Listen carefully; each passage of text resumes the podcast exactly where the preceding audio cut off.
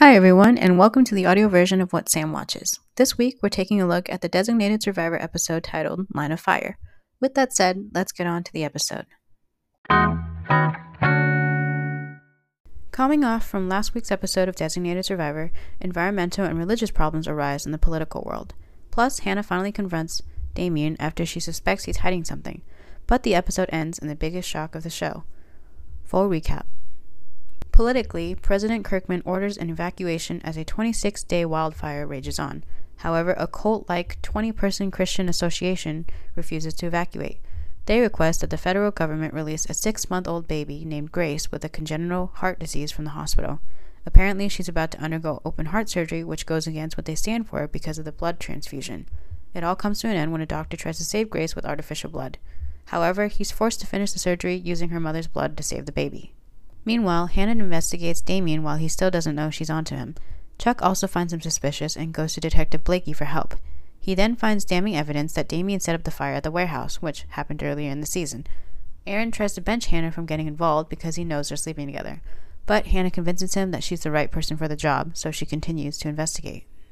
The conspiracy continues. Later, we discover Damian's possibly compromised by the Russian embassy. But we never find out for sure because Hannah shoots him as he's trying to explain himself. Damian then falls into the river underneath them and swims ashore, unbeknownst to Agent Wells. If he is connected to the Russian embassy, why are the Russians involved? And what are they looking to gain from all of this? I also wish Hannah didn't shoot him because then we'd at least have some answers about why Damian's possibly playing for the other side.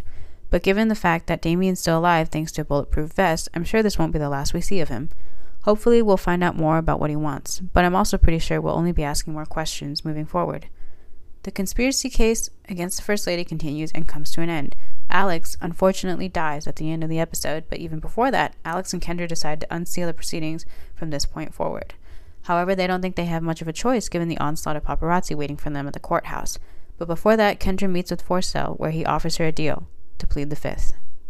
Alex's innocence. Alex wants to plead the fifth, but Kirkman wants for her to fight because, again, she's innocent. I understand that there's a lot that can go wrong if she fought for her innocence, but what I don't understand is why Alex doesn't want to. Her constant insistence on trying to get Forcell to stop the investigation makes her look guiltier than she actually is, which doesn't seem to make any sense. In the proceeding, Alex makes a statement about everything Forcell's put her through for the last three months. However, it paints him out to be someone fishing for something nefarious when there isn't anything to be found. Weirdly enough, she almost describes him as someone wrongfully accusing her of a crime done by the mass murderer, Patrick Lloyd, and exhausting all of his time, effort, and money into the cause. Her efforts succeeded, considering that Forcell doesn't even let Alex finish making her statement. But Alex dies in a car accident, which, from the looks of next week's episode, is a hit and run. Even though Alex's death comes as quite a shock, it's also not that surprising. Recently, it was announced that Natascha McElhone, the actress that plays Alex, will be joining The First, a new Hulu series premiering sometime next year. How the show will address Alex's death will be interesting to see in the future. Designated Survivor returns on February 28th.